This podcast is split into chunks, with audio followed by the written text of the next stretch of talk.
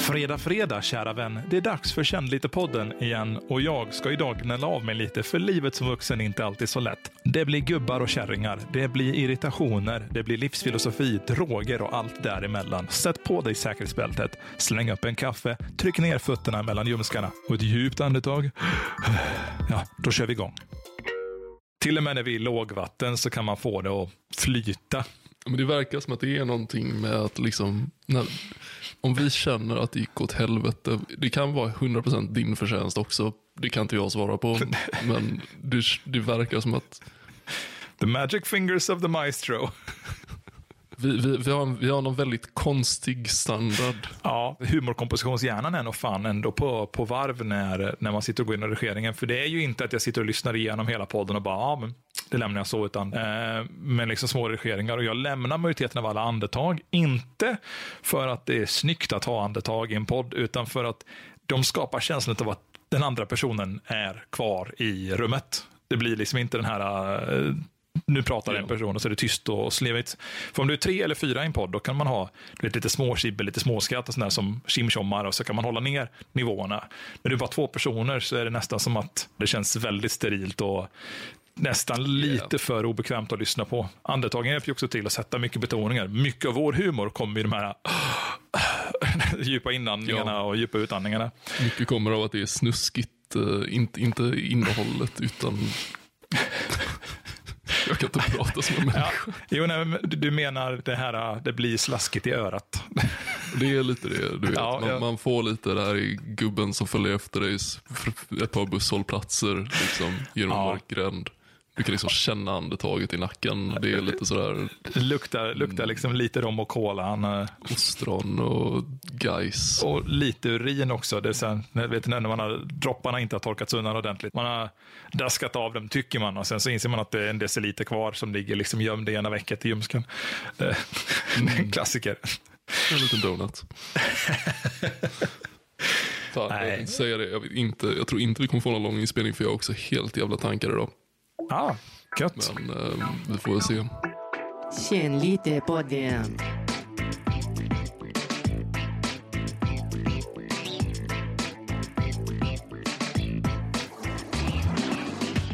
När du säger att du är tankad, vad är det? Är det kreativt tankad eller är du uttankad eller påtankad eller intankad eller avtankad? Jag får nog tänka på det. Ja, ja, men det låter bra. Då tackar jag någonting så vidare. För jag har någonting jag kan bjuda på. Det är, eh, jag vet inte om vi ska göra det här till ett segment, eller hela den här podden kommer vara, den här avsnittet kommer vara ett långt segment som bara heter Kevin har lidit. Ja, usch vad det är synd om mig. Nu ska jag prata om hur jobbigt jag kan ha det i vardagen. Mm.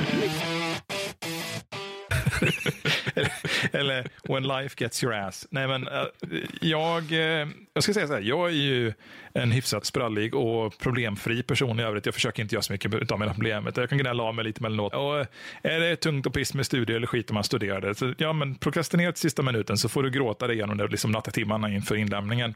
Um, det här med att kunna pressa sig själv förbi obehaget är en väldigt stor vinst att ha som personlighetsfundament. Det sattes på sin gräns när jag här för två dagar sedan var ute med min nu eh, lite sjuka lilla pojk. Och bistod mig själv med ett ärende som ja, kanske inte föll pappa så väl i smaken. Ärendet i sig var väldigt simpelt. Problemet var bara att pappa också var sjuk. Så det, var, det, det, det är lite sådär viktiga småfaktorer som har spelat roll på exakt hur min upplevelse av den här situationen var. Men upplevelsen i sig själv, situationen i sig själv är tillräcklig för att jag ska vara så pass irriterad så att jag skulle kunna knäcka ett par pannben om jag fick möjligheten. Eller just där och då kändes det som en rimlig utväg för att slippa några av de momenten jag stod inför. Eh, jag får se om du håller med eller om du tycker att jag är extrem i min självömkan här. Det är alltså då morgon. Eh, kvällen innan så har jag fått konstaterat av min fru att vår lille son har eh, ådragit sig vad som kallas för torsk. Torsk är ett eh, litet eh, situationselement som händer då i munnen på bebisar. Väldigt vanligt på bebisar. Det blir vita avlagringar på läppar, tunga och i kinder och så vidare. Eh, det är alltså en svamp som du har naturligt i munnen som eskalerar och växer till helt enkelt. Den här kan antingen då bekämpas med medicinering eller så avvecklas den efter fyra veckor ungefär. Åh, oh, förlåt. Mm. Det är grunden. Mm. Det, är, det, det är början. Vad ville du säga? Jag, vet, jag vet exakt var din hjärna tog vägen. Du bara, mm, aha, en sån berättelse. Jag är ledsen. Jag är ledsen. Alltså, jag, jag, du, du och hela kosmos. Alltså, du, du, du kan ju inte komma undan med att... Det, det låter ju som den mest lata ursäkten i världshistorien. Det är verkligen... Det, det var inte problemet. Det, det där är alltså för, det är förstadiet. Belle ser lite konstig ut runt munnen. Det är to- torsk. Torsk. Är, är man... Okej, ja det är, det är i princip ofarligt. Bebisar kan bli lite ledsna och ha feber och skit av det. Vem är torsken? I frågan. Okej, som det ser ut så, så låter det inte jättesnyggt när man beskriver det i sitt, i sitt enkla Nej. koncept vad jag, det har, faktiskt jag, har till, jag har tillräckligt mycket respekt för situationen och jag, jag tänker eh, avlägsna mig mentalt. Nej då, nu, nu, nu får du aktivera det här. Vi började. Det är alltså premissen till att det här successivt eskalerar. För det är premissen, det är den lätta. Det som sen händer det är att våran då lille kille, 11 månader, som inte har varit sjuk någonting sedan han är född, överhuvudtaget, vilket jag i sig tycker att det är väldigt imponerande. Mer än någon enstaka liten feberklick på någon temperaturgrad upp och ner när han liksom knäckte igenom första tänderna hade plötsligt under den här natten 40 graders feber. Och som eh, förälder då, som aldrig haft problem med att en liten kille har väldigt hög temperatur, så blir man ju så här, ja just det, om småbarn över en viss temperatur, då är det dödligt eller skadligt, det kan påverka och skada hjärnan och så vidare. Så att det blir men för livet och det vill man ju inte som förälder då, råka, råka utsätta dem för. Obviously, det räcker att de får leva med en i 20 år. Eh, måste ju visa det med hänsyn och respekt till de, de fundament man kan ja, jämka med. Um, och det var ju tillräckligt då för att vi skulle komma överens i, internt i vår familjesituation om att nej, men det här behöver jag kolla upp. Eh, vi har sett till att höra av mig till vårdcentralen, räknar vi av med. Um, jag vaknar då själv morgonen, dagen efteråt och har nu en ganska påtaglig, vad jag upplever som en förkylning. Det är eh, migrän, jag har ögonmigrän dessutom. För er som inte vet vad det är så har man bokstavligen som ett kaleidoskop i ögat. Eh, det blir det och sen kan det pågå alltifrån 5-10 minuter till två timmar. Jag hade min ungefär en timme 30 minuter under tiden som jag försöker ta mig igenom morgonen. Jag mådde inte jättebra. Och mitt i det här så ringer vårdcentralen och förklarar för att ja, men det var lilla kille. Jag tänkte det var bra om vi fick ett recept så vi kunde ta ut den här medicinen för det är receptbelagt. Um, och det lyckades jag få så det var inga problem smidigt och bra som man gör som förälder. Känner att yes, en win i helvetet som nu håller på att upplösa sig. Um, men det var inte så att helvetet höll på att upplösa sig, utan det var snarare tvärtom att det höll på att samlade sig. Det var bara att jag som inte visste om det. Som sagt, du får avgöra sen om du tycker att jag har gått överstyr eller inte. Vi Få receptet utskrivet. Jag tänker, vad bra, då käkar jag frukost och sen så, så löser vi det. Det som händer vid frukost är att, i och med att vår lilla kille har haft 40 graders feber, så äter han plötsligt ingenting. Pappa blir lite orolig, för pappa måste få lillkillen att äta. Eh, lillkillen brukar alltid äta. Eh, mm, det känns lite konstigt som förälder när lillkillen plötsligt inte vill ha mat alls. Och det har inte varit något problem ens med de andra situationerna runt omkring. Men okej, jag, jag dealar med det. Vi kan alltid lösa det sen. Kan jag stoppa in en liten smoothieklämmis eller vad som helst längs vägen på dagen så att de får i sig lite extra energi. Mm, men icke sa Nicke, det som hände är att han istället kastar all frukost på golvet. Och då menar jag all frukost på golvet. Det är på den nivån att jag själv kände, åh, det är på bristningsgränsen. Hade jag varit frisk, inga problem. Nu är jag sjuk och jag har energi eh, seg kola under foten på bussen en onsdag kväll.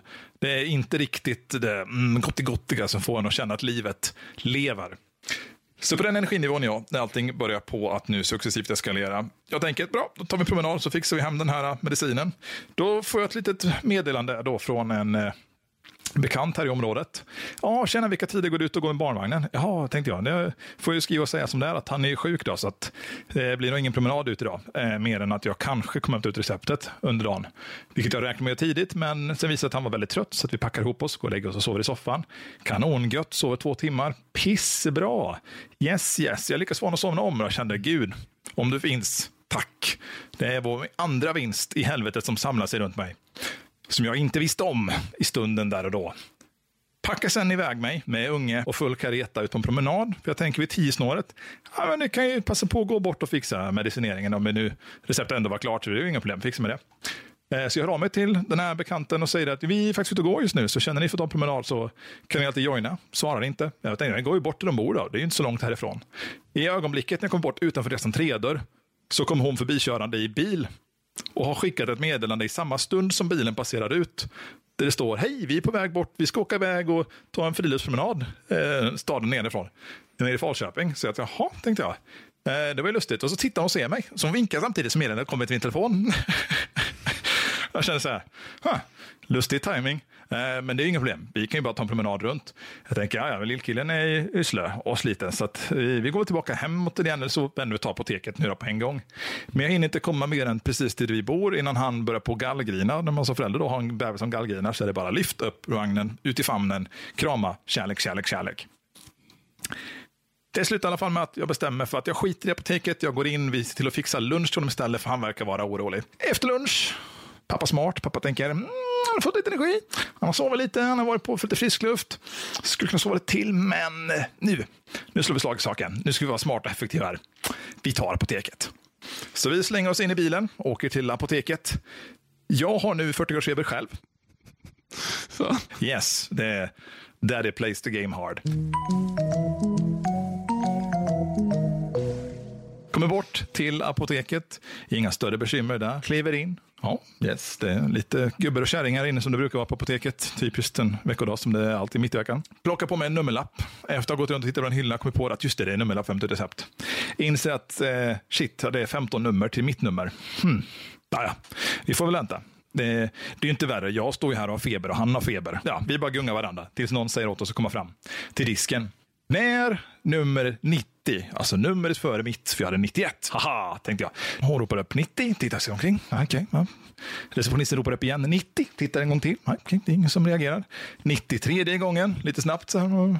Eh, är det ingen som har 90, säger jag. Så, nej. Och så är man plung plung och så dyker 91 upp. Jag tänkte yes, nu, nu. Åh, ja, ja. Vi fick vänta igenom, men vi slapp. Jävla nummer. Då gubbjäveln bakom kärringen i kassan bredvid. Jag har 90! Fan. Och svensk som man är så vet du vad jag gjorde. Jag backade tillbaka så. Men det är klart att du ska ta den först. Du verkar ha ett enkelt problem. Ja, det var inget speciellt skulle jag. Nej, okej. Okay. Släpper förbi gubben. Uh, numret börjar få rulla i kassan bredvid. Förbi 92 och framåt. Så att nu är den kassan ockuperad. Det är inga andra där som betjänar kunder på recepthyllan. Den här farbrorn går fram till disken. Han ställer sig där som farbror brukar göra. Och ja, först så, ja, jag ska ha ett recept. Säger han lite flötigt. Prövar på att åla med telefonen. Tar ett jävla tid. Han har sagt på en fem minuter försöka fiska fram ID-kort och allting. För han inte riktigt på vilken ficka han har lagt i som gubbar och farbröder gör. Eh, jag tror att jag själv kommer bli likadan en vacker dag. Om inte annat så ska jag göra det bara för att vara precis så jävlig som han var mot mig. Um, under hans att jag hade barn. Han tror inte han förstod att vi hade feber. Uh, men det hade vi och det var kul. Um, I det här läget så har vi då stått och väntat där inne i en kvart. Ish, i det här läget ungefär. Det var hyfsat okej okay tid, man kan tolerera en kvart. Nu eskalerar det. Farbrorn säger, ja, jag ska hämta ett recept. Yes. Hon går och hämtar fram en burk. Ställer den framför honom. Han tittar på burken. Det tar honom några sekunder så. Det här är inte de jag brukar få. Nej, ja, det, ja det, det, det är samma i dem. Ja, men det, det är inte de jag brukar ta. De jag brukar ta, de får jag mortla, för jag kan inte äta dem annars. Jaha. Och jag tyckte det var så roligt. Jag stod där bakom och skrattade för mig själv. Mortlar sina jävla tabletter. Alltså, om inte jag ser fel när jag tittar fram där vid disken så ser jag att det där är ju kapseltabletter. Alltså vätska i, svälj, ganska lätt att få i sig. Små tabletter. Om man har mortlat sina jävla, vad det nu är för hästpiller han har tråkat i sig innan, så måste det ändå vara lite behändigt att ta de här. Icke sa Nicke. Farbrorn vill göra det på sitt sätt. Farbrorn har gjort det så här på sitt sätt i säkert 20 år. Han ska ha sina, om det är järntabletter fan det är från Malm direkt taget uppe i Norrlandsgruvorna och stampa med sin mortel eller vad fan det är han har i köket hemma. Så han står på sig. Jag ska ha de här som jag brukar ha. Har ni inte dem inne? Och hon försöker förklara. Nej, det, faktiskt så hade de inte dem alls. Så de kämpar vidare. Och det pågår. Det är inte en minut. Det är inte två minuter. En fuck fucking kvart står farbrorn och medlar med den här kvinnan på andra sidan disken om att de här tabletterna inte är de som det brukar vara. Och hur man kan beställa efter att få dem som man ska ha annars. I det här läget så har då min lille son nästan börjat på riva ner saker från hyllorna. Jag känner att febern tilltar, att jag har lite smått yrsel och någonstans en groende irritation över hur gamla gubbar kan vara. De står framför en i kassan på apoteket. Mm. I vilket fall som helst, han eh, går väl med på det här då efter 20 minuter ungefär i kassan. På att ja, nej, men det, då får det vara som det är. Jag tar väl och beställer hem de andra tabletterna som är de jag ska ha egentligen. Så kommer jag hit någon annan dag när de finns för hämta ut dem. Så han alltså går på apoteket och receptbeställer för att han fick fel tabletter i sin bemärkelse. Typiskt gubbigt. Um, också en kul anekdot då till ett par som jag träffade utanför Maxi här någon dag senare. Det är gumman och gubben som står utanför. Um, han verkar lite bitter och hon tittar på honom. Och hon säger så, vart det inte rätt? Han sa, nej men jag brukar inte ha Nivea. Säger den här farbrorn. Det här är, på så viktigt, det är en annan berättelse utan det här är en gubbe och en farbror utanför, en gumma och farbror utanför Maxi. Det andra är på apoteket. Vi kommer tillbaka på apoteket snart. Nu är vi vid Maxi. Hon svarar lite så här utförligt som att jag har varit gift med dig i 40 år, jag vet exakt hur det här fungerar. Men du var ju med och valde, säger hon. Ja, men det är inte den etiketten det brukar vara, säger farbrorn. Lite, nästan lite förnärmat och lite försiktigt så här. Som att, nej, nej, eh, han vågar inte stå på sig mot kärringarna, vågar inte stå på sig mot dem i butiken heller. Men hon har tröttnat, hon är ju van, hon vet exakt hur det här brukar gå till. Så hon bara, så, men du var ju med och valde själv, sa jag ju. Vill du inte ha den? Och så tyst. Nej, jag vill nog ha den jag brukar ha. Och så knatar de in och byter hans lilla deo som han själv var med och valde i varvet innan på Max. Jag tycker det är, så, det är så gulligt, för det här visar verkligen hur äldre människor är. I alla fall, det sätter en premiss för vad jag sen kände lite om den här farbrorn. Att jag, jag kan ändå förlikna mig med att ibland virrar de till sig bara för att de har sina gamla premisser. Det är lugnt. Jag kan släppa farbrorn. Nu är han förbi kassan. Vi går fram.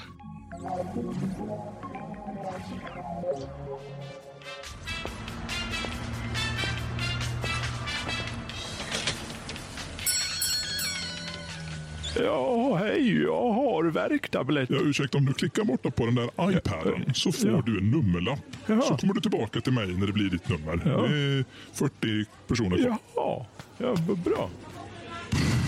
Pensionärer. Yes, dun, dun, dun, dun. pappa son, feber, plocka på oss ett recept som finns i systemet. Yes, kanon. Smidigt, enkelt kan man tänka, eller hur?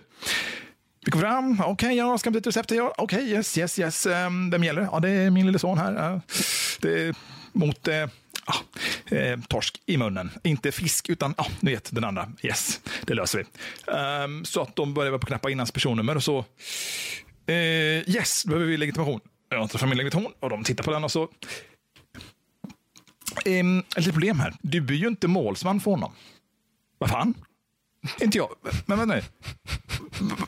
Jag uppgav ju hans personnummer precis. Ja, men det, du står inte registrerad som förälder i vårt system. Bara en liten sån. Jag är gift med hans mor sedan innan han är född. Jag var där på förlossningen. Jag kan visa dig alla bilder jag behöver. Jag kan hennes personnummer flytande utan till. Hur kan det komma sig att jag inte är hans far i systemet? Jag får i alla fall hålla fram hennes personuppgifter. De vill ha hennes ID också, men det har inte jag på mig. Så hon säger att vi kan, vi kan jämka idag. Det, det, du behöver inte, du kan ju ändå ge till mycket uppgifter för att det ska kännas trovärdigt. Och det vore konstigt om du var här med din sjuka son och sjuk själv uppenbarligen. Om det inte vore liksom för att det var det det var. Så nej, sa jag. Det, jag brukar inte gå ut när jag har feber i vanliga fall. Då ligger jag under en säng, gärna i en säng, djupt nedbäddad och tycker synd om mig själv. Eh, men i alla fall så befinner jag mig där. Så att nu är jag då uppenbarligen inte far till min son. Men jag hämtar ut tabletter olagligt åt ett barn som jag inte har med mig. Här någonstans börjar mitt tålamod tryta lite, lite, mer än vad det behövde göra. För det tog ändå säkert en 5-10 minuter att få den här informationen till mig. För det, de håller på att knappa systemet fram och tillbaka. Eh, och det är segat som har gjort tillräckligt. Eh, det är inte världens snabbaste. jag. Så upplevde jag det som 10 minuter, kanske var 5. What do I know? I vilket fall som helst, så när jag väl har uppgett mina personuppgifter och de godkänner att jag kan ta ut receptet, så säger de, ja det är inget recept här. Ja, men vad fan, jag ringde i vårdcentralen i morse och fick ett recept inlagt. De skulle ju, så nu först är jag så inte min, so, min sons far. Och nu har jag inget recept som jag har efterfrågat till min son som jag visste i morse från klockan åtta att jag skulle ha på apoteket med hans namn. Jaha, eh, okej. Eh, eh, vad- kan, vad kan vi göra? Kan, vi, kan jag ringa? Hur gör jag här? Ja, nej men det, jag, jag ringer och kollar. Vilken vårdcentral är det? Ja, men det är den precis bredvid er jävla byggnad. Ring dem då. Alltså, då ringer de och hon är på medla med någon Så, och ger upp personuppgifter och alltihopa. Så, så, ni- och fem, tio minuter senare så eh, så hör jag telefonen då, i bakgrunden när de står och pratar, för de har ju tittat systemen och på Juxet. Och så här, det verkar som att det tar lite tid. Och så, Nej, vi har inte haft något telefonsamtal från dem i morse. Vem fan är det jag har ringt i morse börjar jag på att tänka. Du vet, så här som man gör. Man säger, är jag så febrig och virrig att jag har ringt någon annan? Och, eller har jag drömt att jag har ringt? Vad fan? Nej, nej, nu. Och så när man är sjuk och sömndrucken och trött och less. Nu börjar min hjärna på successivt kapsejsa. Den, den var villig att lyfta- lyfta vit flagg lite i bakgrunden. Det var, det, det var någon som hade börjat på marschera med den vita flaggan, så midsommarstången kommer nedburen längs ett berg som ska som monteringen ska monteras där. Man, man, ser, man kan se den i bakgrunden, man förväntar sig nu, nu är den på gång. Så kändes det internt. Men eh, sen slår den här kassörskan då att, nej men du, just det, det är ju barnavårdscentralen, det är ju inte vanliga vårdcentralen. Och vips, vips så lyckas de hitta uppgifter. Ja, det bara tog fem minuter till och ett nytt telefonsamtal. Ja, nej men det, så får jag veta då i samband med att jag hörde, över, överhörde samtalet. Ja, nej, det, vi glömde bort att lägga in det. Det ligger i systemet om en kvart. Nu har jag alltså stått inne på apoteket i eh, 35 minuter. Eh, och först fått veta att jag inte är min sons far. Eh, jag har väntat på en gubbe som inte ska ha sina tabletter för att han mortlar dem varje morgon och ska ha just specifikt de mortlade tabletterna. Jag får veta receptet som jag efterfrågade i morse och fick godkänt i morse inte ens ligger i systemet efter fem timmar. Någonstans här har jag börjat på att packa ihop lite mentalt. Inte lite heller, utan jag börjar bli riktigt irriterad. Men jag biter ihop, som det är, när man är en trött far som nu har en son som grinar i famnen. Han är febrig och jag är febrig och vi är trötta. Så jag säger att ja, men jag går en promenad. Och vi går en promenad. Och det är lugnt och friskt ute och han börjar på nästan somna. Sätta på mina axlar så han ska få lite frisk luft. Jag har ingen vagn med mig. Vi har gått med bilen. Synd att ta bilen i onödan och stå på parkeringen. Det är lättare att bära på axlarna än att bära den i armarna när man är trött. Kommer tillbaka till apoteket efter en 20 minuters promenad. För jag tänker det bara att jag drar ut fem minuter extra så att jag har det. Så nu har alltså vi varit borta i en timme ungefär. för att hämta ut mitt recept som jag fixade på morgonen. Så det ska vara lätt och smidigt den här dagen när allting går rätt. Och jag tittar mig omkring, eh, tar en nummerlapp. Inser nu att det är 20 nummer till det numret som jag ska ha. För det är kärringar och gubbar i hela jävla apoteket igen. Yes. Min eh, kropp sa i det ögonblicket, nej, nu skiter jag i det här. Um, och jag kommer ihåg att det kändes som att jag skulle skita på mig. Det gjorde jag såklart inte. Jag har tillräckligt mycket självbehärskning fortfarande när jag är sjuk. Men det, det, hade jag varit lite mer bajsnödig, då hade jag nog skitit på mig i stunden där och då och bara gråtit ett ögonblick. Men det gjorde jag inte. Jag fick sitta och lida igenom känslan av att jag hade kunnat gjort det om jag hade gjort det. Och att jag förliknar mig med att det här är antagligen min verklighet om ett år eller så. Jag har inte haft en dag när jag har varit så här arg och så här ledsen på samma gång. Det är en väldigt enkel sak. Jag inser det nu när jag ska berätta om det här. Det är en väldigt enkel sak, men det får gubbar som mig att tycka synd om sig själva på en nivå. Där det, är så det brukar inte vara så mycket problem. Det brukar aldrig, aldrig samma dag och i synnerhet inte just nu. Snälla, snälla, snälla, snälla, snälla. Någon, bara var snäll. Men i vilket fall som helst, det går väl en kvart till eller något sånt här. Så vi börjar på på juckla i de högre graderna. Snart är vi uppe i en och en halv timme och det hinner absolut ta en och en halv timme innan vi börjar på röra oss ifrån apoteket där vi hade ett recept klart. Men i vilket fall som helst, när jag kommer till kassan då vid receptuttagningen så är det en annan människa som står där. För att jag, det var hon som jag haft innan gått på lunch. Så alla uppgifter som jag angett, det måste jag ju ange igen nu, vilket såklart inte är en jättestor del. Det är ju lite ilandsproblem att Åh, jag måste uppge mitt personnummer igen, det är så synd om mig. Men i vilket fall som helst så börjar jag på att göra det i alla fall. Och Han är väldigt tillmötesgående och trevlig och slaskar på. Ja, visst, mycket riktigt så ligger receptet i systemet och alltihopa. Och eh, just som är vi på väg att packa ihop när allting är, ja, det har tagit tillräckligt lång tid, jag får löst alltihopa, det är lite segt i systemet, men i vilket fall som helst så har hon som stått i kassan bredvid och tagit de andra kunderna när jag var där från början. Hon är fortfarande kvar, så hon ger honom lite extra information och ökar på processen. Jätteuppskattat faktiskt. Det behövdes just där och då. I stunden jag betalar så hör jag hur det öppnas i dörrarna bakom och den här farbrorn då, från innan, kommer in. Jag tar nog de tabletterna i alla fall. Min fru sa att jag skulle det. Det, det, det är två scenarion där man vill, eh, bara vill krama hårt. Då var jag så jävla glad att jag var i kassan på väg därifrån och inte kvar väntandes på nästa etapp. Vi kommer hem, kraschar, lägger oss. Det, det är grinigt, det är pissigt, det blir en seg eftermiddag. Min fru kommer hem och jag har precis packat ordning kvällsmat. Och det här satte pricken över i för mig den dagen. Då tittar de på mig och så tittar de på honom och så Mm, men den bodyn hade han väl inte behövt ha på sig. Men det var ju väl bara en body som ligger rentvättat. Jag kan inte ha på ungen rentvättat. Alltså, Nej, men det blir fläckar på den.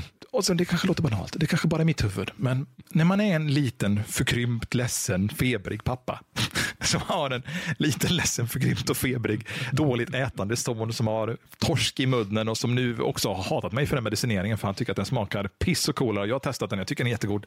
Men jag tycker om medicin också. Jag tycker om allt med likörsmak. Eh, kryddlikör, go it my way. Det är bara en snaps extra i vardagen. Gråt inte över det. Eh, han får lära sig uppskatta snaps successivt, men han är lite för ung för det fortfarande, så jag förstår förstår ju att det är ett litet uppförsbacke där. Eh, just det där och då, när den kommentaren kom, då gick jag in på mitt kontor. Eh, inte direkt, utan det vart faktiskt enligt uppmaning. För jag eh, går till badrummet trött och less, plockar av han. Och så säger jag, varför är du så arg på mig? Jag har haft en jobbig dag, säger jag. Det är lite synd om mig. Jag mår ju också dåligt. Och hon tycker att jag är bara tuntig och bebisaktig, så som vuxna män är när de är sjuka. Vilket jag inte tänker säga någonting om för alla er andra vuxna män som använder samma fundament som jag med att vi mår dåligt och behöver lite kärlek och tycks inom ibland. Men jag packar av honom där inne och så ska jag försöka få i honom den här medicinen. Och han är så anti och så arg och så ledsen. Så att jag säger i mitt lilla efter hela dagen undertryckta vredesmod. Det är väldigt svårt att hjälpa dig om du inte vill ta den här fucking medicinen. Och ordet fucking fick henne att snäpa. Hon tittar på mig pekar mot mitt kontor. In och sätt dig och jobba! Säger hon. Så fick jag inte se dem resten av kvällen. Så så har min, så har min lilla tyck synd om mig-vecka varit. Jag vet att det kanske låter litet i sin stora helhet, men ja, det, det har varit synd om mig den här veckan helt enkelt. Det har varit synd om dig Kevin. Det har varit synd om dig. Jag vet inte om det har varit lika synd om dig som det har varit om mig just nu. Ja, du är först för, att lyssna på hela min sorgliga det berättelse. där var liksom en, en, en, halv, en halvtimmes punchline. Nej men jag tycker det är... Jag, jag, jag, försöker, jag försöker lista ut lite grann nu. För det, det är så många spår och trådar och Ja. mikroaggressioner som ligger och puttrar här nu. Ja, det är just det som är. Kontentan, kontentan med allt det här som du ville ha en... Som du ville bli dömd på är alltså att du är ledsen för att frugan blev arg på dig för att du sa en svordom på ett språk som din son han kan inga språken förvisso. Nej, det, han anammade inte i den tempot. Det, det, det är alltså det som är strået i det här. All right. Yep. det, det, det stämmer mycket riktigt. Det. det var det strået som fick mig att packa upp kappsäcken den kvällen. Att, eh, att, jag tror att contentan jag vill komma fram till är att kärlek gör ont när det går rätt till. Alltså, bra kärlek gör ont. Jag tror att det är det jag vill få sagt.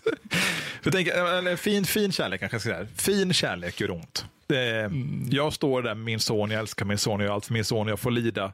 Eh, jag gör vad jag kan, jag kommer hem, jag fortsätter vilja för hans skull. Och när jag inte orkar, det lilla, lilla, lilla som får filtrera sig igenom. Det är därför det är så skönt att vi har den här podden, så att jag får en plats att bara ösa ut med allt annat kiss och bajs. Eh, det här är så banalt och verklighetsanknutet så att det är sorgligt. Men det är den där lilla, den där lilla, lilla spåret utav undertryckt, jag behöver prata med en annan man och bara gråta. kan jag få vara homo i fyra minuter och bara okej. tycka synd om mig själv? Det är okej. Du är okej. Världen är emot dig och eh, det är okej att slå tillbaka. Äh, ja, nej, det, jag är inte en våldsbrukare. Kommer aldrig vara en våldsbrukare. Jag föredrar att hålla mig till ordets makt, för ordet gör ont i längden. Det, Alla som kan använda sina ord vet mycket väl om att det inte är svärdet som gör de djupaste såren, det är pennan. Ehm, Så är det, med enkelhet. För pennan är både vass och kanylformad. Så, att, eh, så är det. Det ska till mycket om folk ska börja på köra svärd i armarna som kanyler. Det känns som att det är en helt annan typ av verksamhet. Kanske gjorde de på medeltiden. Satt där Kanske så här små cocktail... Men jag tänker eh, klassiska fantasy-konceptet om att en rogue till exempel då, eller man ska kalla det för en ninja eller en stealther eller en smygare. De har ju alltid svärd i armarna. Jag har aldrig riktigt förstått det, för man tycker att det borde liksom klanka ganska mycket när man ska smyga omkring. Men eh, tydligen så är det magiska svärd som Ja. gör att det... Jag tror faktiskt att jag har läst titeln Smygare någon gång i något gammalt klassiskt RPG. eh, Just på vad som skulle vara motsatsen till en Rogue på svensk översättning. Jag skulle spela Smygare. Skuggsvärd av Magarbom. Ja. Nej, men det, Smygare. Smygman. Men ett koncept med just smygare, vi får kalla dem för smygare, nu är de smygare officiellt. Här. Det är att man på något sätt påverkar eh, kapaciteten i vapnet med att smeta in bladet med någon sorts toxin eller ett gift eller vad som helst. Jag tänker att det kanske bara är en fulbenämning av att de här egentligen är riktiga drug hallix. Det är så här, de gick runt i smågatorna, du vet, det är alltid gränder där de håller till. Och sen är det någon som hittas på marken dagen efteråt. Det känns som att det är pretty straightforward. Eh, och det är tomma glasflaskor överallt. Eh, jag har bara en bild i huvudet av att det är dåtidens lite mer viscerala version av dagens kanilstöpning. Att det, man var runt och släbade en lite större torsk i armvecket på någon. Jag vet inte. Mm. Bara en allmän idé som dök upp i huvudet precis just nu rent förstahandsmässigt. Ja, men, right. Jag skulle nästan kunna tänka mig att göra... Fantasy-knark är ju ganska... Um, ja, det, vadå, det är mest typ röka, koncept. är det inte det? Jag tänker alkohol är ju det mest brukade. Jo, men alltså just om man tittar på... För, för det, det som är intressant med det är, det är tol Tolkiens liksom, to mm. tobak och alkohol. Mm. Mm -hmm. Eller, tobak, säger vi. Tobak. Mm. Men om, om, man går till andra droger, liksom, hallucinogener och sånt. Om vi förutsäger att det här är en fantasyvärld, en magisk fantasyvärld, där du har konstiga, lurviga kryptider och uh, magi, magiska fenomen, glittrande färger och uh, det är liksom... Du behöver ingen CD-tripp där utan det är Nej, bara... någonstans känner jag det här att liksom, det, den ekvivalenta hallucinogena upplevelsen hade ju liksom varit ett kontorsjobb eller någonting. ja, jag, liksom. jag gillar att det var dit du drog det, för jag var precis på väg att fråga att om en, om en magiker i en fantasyvärld med allt vad det innebär, en riktig high fantasy-värld, hade dragit hallucinerade droger, vad hade de sett? Synnerhet om det är en sån här typ tidsmagiker som kan resa i tiden. Vad hade de sett på hallucinerande droger? Det här är inte tabletterna jag brukar ha. Men vad är det som är liksom ovanför deras perception som de nu hade sett ett filter till.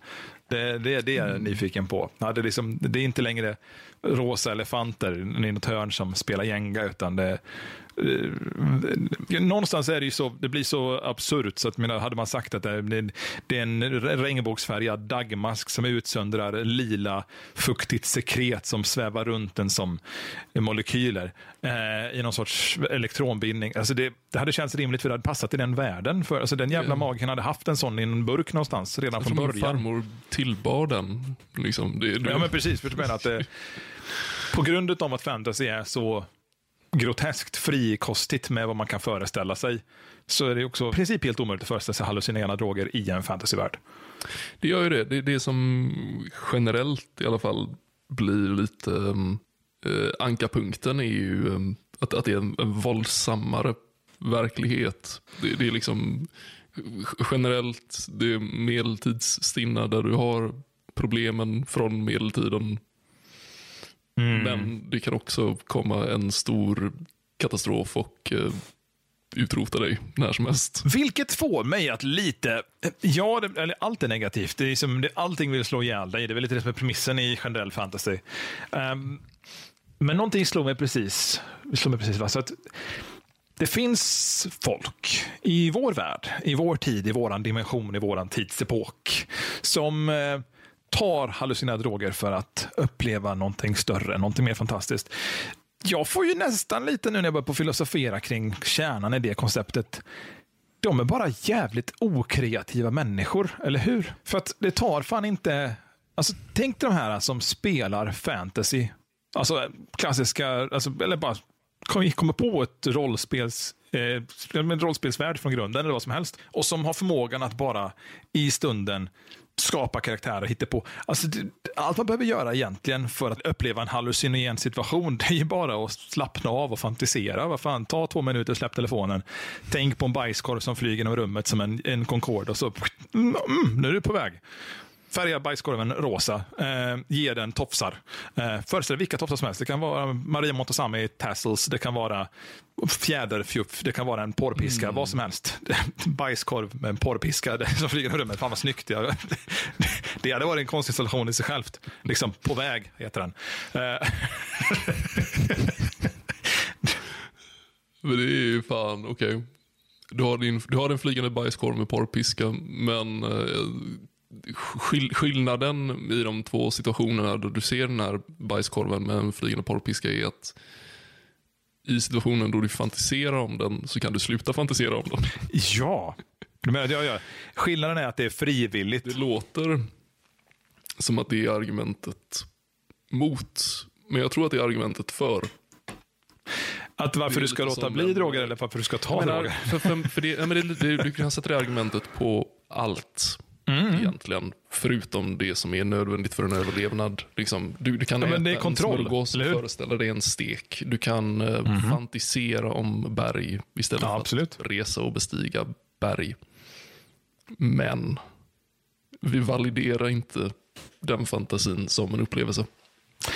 Nej, det är väl därför som folk lever som sagt säkla fast i, i, en, i sina låtsasvärldar. Eller bygger sin låtsasvärld eller hoppas att de kan bli en del av sina låtsasvärldar. Jag förstår fundamentalt konceptet till varför någon skulle vilja uppleva en, en icke-ändlös... Jag menar, alltså, uppleva en, eh, en ändlöshet, alltså ett, ett, ett icke-slut på en sensation på det sättet. Som att man är helt förkroppsligad i en upplevelse som faktiskt pågår och som man kan minnas, fast jag vet fan om de minns det, men lek med det att de kan minnas den här sensationsupplevelsen. Fan, det känns som att själen har varit med så mycket mer skit ändå under ens livstid. Så att, liksom, tänk dig tillbaka till när du var bebis och allting bara var trauman. Allt var trauman.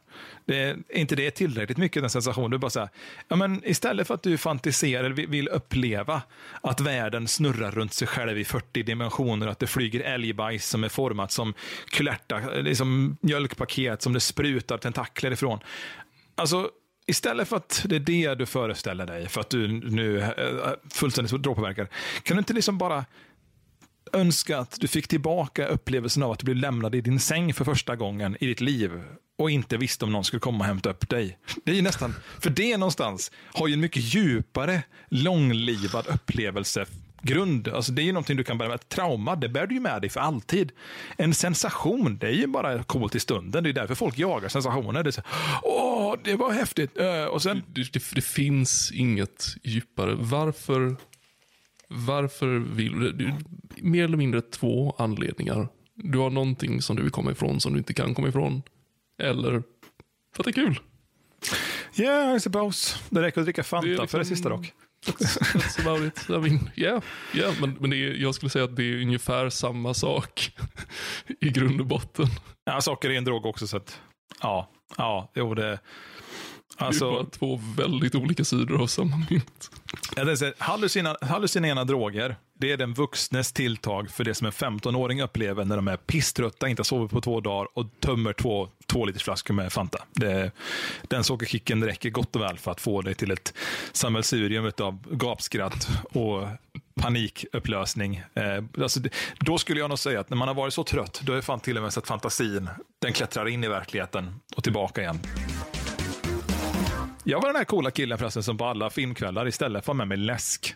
Eh, det här måste vara i runt 15-16 års åldern. Ehm, kom på att de eh, under en ganska stor majoritet av året, just där jag bodde på just Coop, eh, fortsatte sälja vitvinsglögg, alltså den alkoholfria slash 2,5-procentiga som är helt okej att sälja på marknaden. Eh, den eh, såldes ju nästan året om för de hade sånt jävla stort lager och det pågick i flera år. Ehm, så jag brukar alltså då på våran somriga glidfester ha med mig vitvinsglögg istället för att ha med mig läsk. Så att jag blev ju glöggkillen på alla våra filmkvällar. Och såklart så var ju det här då, om jag inte minns helt fel, även i, i samband med att man kunde referera till Björn Gustafssons Det är glöggen som han kör under Melodifestivalen när han håller på att serenada Carina Berg och hela det konceptet med Christian Lok, en av konferencierna. Så att jag kör ju stenhårt på att det är glöggen. Det är därför jag är så, så skojfrisk och, och lekfull och, och flummig. För flum, fan, det var ett coolt uttryck. Kommer du ihåg när flum var the way of life? Jag tror inte ens att jag har hört barn och ungdomar idag använda flum som ett, som ett state of mind. Alltså, du måste nästan klättra ner i fjortisträsket ordentligt för att flum ska vara ett uttryck som du använder regelbundet och på något sätt reguljärt rätar dig efter som ett sätt att vara på. Ja, det, det finns fortfarande, men det har blivit överkategoriserat och Ja, det är väl det som metafierat. Det är, försökt överdefiniera det istället för bara låta det vara frikostigt och naivt. barn, barn får inte existera längre. Allt, allting är väldigt Det ligger mycket i det du säger. Um, Vi, vi, vi, kan, vi kan vara den sista generationen någonsin som, Som hade barn. friheten att, ja, att friheten att bara vara helt dumma i huvudet och inte det här, mer eller mindre. Det här. Jag tror att det finns eh, två sidor av det myntet. Jag säger inte emot dig, utan jag vill, jag vill hålla med om det här. Ehm, men jag vill basera det på, på två sidor. Och Det ena är att det vi kommer ifrån, det är en barndom som saknar information i ett flöde där information tilltar successivt. Så vi var tvungna att räta oss efter information så som den tillkom med de nya kommunikationsmedlen. Alltså snabbare, mer tillgänglig information på ett sätt som aldrig någonsin eskalerat med den tempot innan. Idag är vi på en plats där, men titta på telefon, titta på Google, ja, du kan växa ut, du kan skapa fyra biljoner nya webbsidor över liksom en, en vecka. Men det du förlorar är nyskapandet. För det, nu har du nästan all, all, allting i ett museum som byggdes, men det museet byggdes mycket under den tiden som vi växte upp. Så vi gick från att vara fria lekande barn och kom in i ett system. Jag menar, när fick du din första telefon? Eller när skaffade du din första telefon? Det hände någonstans när vi var i en ålder där vi kanske nu, vi pratar om våra barn, där vi skulle tänka, ah, men det här var det rimligt för dem att komma in i det så de får vara barn och fria upptäckande nedanför. Problemet är bara att nu har ju alla verksamheter som ligger under det kastet sagt vi måste få in det för den gör, det är en rättighet. Det är en demokratisk rättighet att alla barn ska sitta med en iPad nummer två. Jaha, okej. Okay. Men eh, vad, vad, är liksom, hur funkar det med verklighetsförankring och allting runt omkring det? Jag kan lätt gå in på en djup harang om det här, men jag tänker inte göra det, för det är någonting som jag personligen brinner för på ett helt annat språk, eh, i ett helt annat sammanhang. Eh, men det, det, det, är ett sånt stort segment av ifrågasättbarhet just kring fundamentet om barn kan få vara barn och bara dumma huvudet så som vi var. För barn idag är dumma huvudet, absolut. Men de är ja. det på ett annat sätt. De är inte dumma i huvudet på det sätt som vi var dumma i huvudet. För vi var dumma i huvudet för att vi inte visste bättre. Barn idag får inte veta bättre. Barn idag har, de har, de har två problem. De har två problem. Det största problemet är väl att man, man kan se skismer och kulturer inom mm -hmm. det. Så det är inte liksom generellt alla barn. Men Absolut inte. det övergripande draget är att barn får inte veta om någonting är rätt eller inte. Nej, det var exakt det jag skulle försöka göra nedslag på. Liksom... Jättebra att du plockade upp det. Det finns inget, eh, inget vetande egentligen idag på det sättet som det på något sätt upplevdes som att det fanns ett vetande då. Utan nu förhåller man sig till allt som en tveksamhet, fast också en uppenbarlig upplevelsehet. För att, precis som vi pratade om alla sina droger, vi kan sitta i det och uppleva det som att det är. Vi pratar om spel idag som en verklighet. När vi var yngre och pratade om spel så det var en fantasivärld. Det här finns inte på riktigt. Skaffa dig ett jobb för fan. Idag så är det så att spel kan vara ditt jobb. Du kan leva i ett spel hela ditt liv. Ja, vad fan. Det känns som att, att vara korkad har blivit någon form av intelligenstest. Ja, nästan du, så. Du får inte vara korkad. Du får inte liksom... Jag tänker göra en sak nu. Jag vet att den är korkad. Jag vet att jag är korkad som gör den och jag vill göra den för att jag vill se vad som händer. Jag vet vad som kommer hända. Men, Precis. Det, men nu så känns det mer som att det är liksom, du, du får vara flummig. Men du måste vara flummig. Ironiskt flummig. Du måste vara liksom ja. eftertänksam. Du, måste vara, du, du får inte bara känna att du är dum i huvudet. Ja, in the mode så att säga. Inte. Nej, precis. För jag, nu, jag tänker så här, nu kan inte jag svara för det. Ni som är yngre och lyssnar kan säkert svara bättre på den här. Men när, säg när vi var 12, 13, 14, 15, den där liksom, yngre tonårssvängen, så skulle jag säga att, att vara flummig, det kunde vara jag känner just nu att jag har en skrattattack på gång som jag inte vet var den kommer ifrån. Jag tänker bara låta den löpa amok och jag tänker försöka få alla andra runt omkring mig att skratta så mycket som möjligt för att jag just nu tycker att någonting är otroligt roligt och jag vet inte vad det är. Vad gör jag? I don't know. Let's just fucking do something. Den känslointrycket kan jag tveklöst säga att jag inte har sett eller ens hört någon annan på något sätt liksom up, ja, men, påbero liksom i dagens eh, ungdomar eller slash barn. För att de har nog inte ens funderat över om det är en upplevelse man kan ha. Utan de kan känna det här gigglet, men sen istället för att det då får vara det bara bli någonting så måste man göra något konkret med det. Eller så måste man spela in det och göra en fucking dans och slänga upp det på TikTok. Eller så måste man prata med en YouTube-video när man ska göra en spelmontage. Man ska modifiera det till någonting. Jag tycker att det är bra att det finns produktion. Jag tycker att det är bra att barn blir produktiva. De tänker produktion, att allting kan ha ett värde. Men när man tänker att flum ska ha ett värde då spelar man in en podd så som vi gör. Vad insiktsfullt det blev för ett ögonblick. Jag insåg i pausen bara, just det. Vad- här driver jag en jävligt dum tes. det är så smaskigt då. Eh, nej, men just det här eh, som att vara flummig på sättet som flummig i sin grund bygger på. Det är ju att det är liksom precis som jag skulle, nu, jag får ju bara filosofera fritt för jag skulle aldrig ta droger. Men att en hallucinerande drog, det är bara en, det är en fas som du tar dig igenom. Du inte kan styra över när den slutar, utan den är och du är i den. Det är en sensation du upplever och när den är borta så är den borta. Lite där skulle jag säga att flummet är också. När flummet är i sin fullständighet så är det bara en fas du upplever. Du kan inte ta dig ur den för att du fångas i den fullständigt. Det är liksom en sensationsupplevelse och du vill bara inte att den ska sluta. När den slutar så känns livet jävligt tafatt efteråt. Och sen så är det vidare. Det är som en skrattattack. Det kommer och sen försvinner det. Eh, och ibland så försöker man Apropå, man, kan, jag, kan jag få igång flummet? Kan jag göra någonting för att få flumma igång? Kan jag, jag klättrar upp och ner och fiser i den här klätterställningen. Liksom, hjälper det mig att få flummet igång? Nej, och alla vet att den som försökte göra det, det är den idiot som alla tittar på. bara, Han är lite, ja, han är lite, Ah, det, det är Kevin. Skulle en unge idag säga att jag vill klippa gräset och föräldrarna bara, ja för fan, klipp gräset. Klipp två veckor nu framöver, jag vill inte se gräsmattan. Eller så, nej, det finns inte ens. Bara, Nej, vi, vi har ju robotgräsklippare för fan. Det, bryr inte i gräsmattan, den sköter sig själv. Allting sköter kylskåpet, laga maten åt dig. Det är bara lägg dig i sängen och finns, spela spel, lev i en fantasivärld och bara glöm att flumma bort din vardag, säger föräldrarna. Och så, men du flummar ju för fan ingenting. Flummet kommer ju att vi utforskar världen omkring oss och tar till oss av den och försöker göra någonting med den utan att det ska bli någonting av det. Det är det flummet i sin grund och botten är. Det är ett, ett frikostigt utforskande, ett frikostigt navigerande utan någonting som vi inte har något behov av att göra någonting med. Men det finns där. Spel! Mm, bestämda, regelbyggda små världar som vi ska försöka förhålla oss till. Eh, Det vi måste umgås med andra människor. Fy fan vad tråkigt. Det, många gånger. Eller inte alls. Vi umgås med idén om att det finns andra människor. Åh, den här NPCn svarar när jag klickar på den. Fan vad coolt. Som lever i spelet. Den här NPCn lever i spelet. Jag kan klicka på den. Så kommer en text på skärmen. Kan, det står på engelska. här. Hej, do you want the food? Jag vet inte vad det betyder. Det är något bra. Det är på engelska. Det är coolt. Det klickar vi på. Det är liksom... Och så sitter Runar, 48, liksom fortfarande hos sin morsa och lever sitt liv i Skyrim. Och det, det kan man väl göra. Det är väl inget fel med det. Det är bara att Runar kommer aldrig bidra till någon annan världspolitik eller någonting annat, liksom, som får andra människor glada. Mer än, ja, kanske just i det här sammanhanget när jag refererade till honom. Nu har inte jag träffar Runar. Runar är en, en påhittad arketyp i min lilla fantasivärld om mänskligheten. Nu när jag flummar mänsklighetens föreställning. Eh, jag hoppas bara att fler lär sig att förstå att det är så här vi kan leva och vara barn där ute.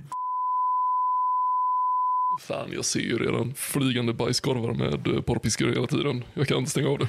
Eh, har du glömt stänga av det? Sa du det? Jag kan inte stänga av porrpiskan. Jag bara, en flygande bajskorv. Jag har glömt stänga av den.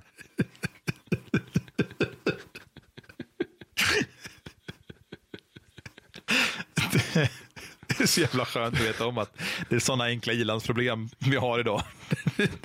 Jag har bara glömt stänga av min flygande bajskorv. Det var liksom inte... Flygande bajskorven, nu avstängningsbar. Fan. Spara session. Uppdaterade koordinater. Fjärrstyrd bajskorv. Vill du respawna där du startade förra gången eller vill du starta en ny session? Jag undrar om det är så magen fungerar. Man respawnar avföringen för ringen. Liksom. Det måste ju vara det som händer när man är när man är så här kämpebajsnödig. De brukar säga att det kryper ner och så ligger då någon med, med, med dörrklockan just där. När, när, när någon har grötat ner sig hos Krösa-Maja och försöker pressa sig fram till kudden. Liksom ta sig ut, hitta fram. Leta efter babusjkans andra skinköppningar. Där någonstans så säger då folk att nej men kan du inte gå och skita då? Så då kryper det tillbaka upp igen. Jag försöker föreställa mig liksom den här lastbilen som backar i ändtarmen. Och så, ja, lite längre upp så samlas de. Nästa etapp. liksom Vi pratade om tullen här för ett antal poddar sedan, så att det känns som att det är, ja, kanske där. Um, men det känns ju mer rimligt faktiskt egentligen att det som händer är att det bara teleporteras tillbaka till början. Eller hur? Det är bara börja om från början, börja om på nytt. För jag menar, tänk så här, om, om du går en hel dag och så paketerar du ditt bajs. Och du är ute och går och går och går och går. Du bara fuktar ut den här skiten som sitter i ändtarmen och som vill ut, men du släpper inte ut den. Och sen så, när du sen går och skiter, så kanske det är löst i alla fall. Fast du har bara ätit fibrer. I'm experiencing a strange sense of deja vu. I have been here before. is this my ass or is it your ass? Can I ask you a question? Hello, I am oh. Ass Ketchum. I will catch all of you. Fan, vi hörs imorgon. Känn lite podden produceras av mig, Kevin, och tillsammans med min gode vän John som skriver all vår musik har vi våra intressanta konversationer här i. Veckorna mellan våra huvudavsnitt så försöker vi få upp lite coola rollspel där vi totalt improviserar handlingen så att det kan verkligen gå hur som helst. Är det någonting du tycker låter roligt så passa på att lyssna på dem för det spårar ur fullständigt. Vi vill ju höra ifrån er så skicka ett mejl till kanlitepodden gmail.com eller hör av dig på sociala medier at kanlitepodden. Vi finns ju lite varstans. Borde vi slänga upp en Discord-server kanske? I sådana fall, hör gärna av av er så ska vi se till att få det ordnat.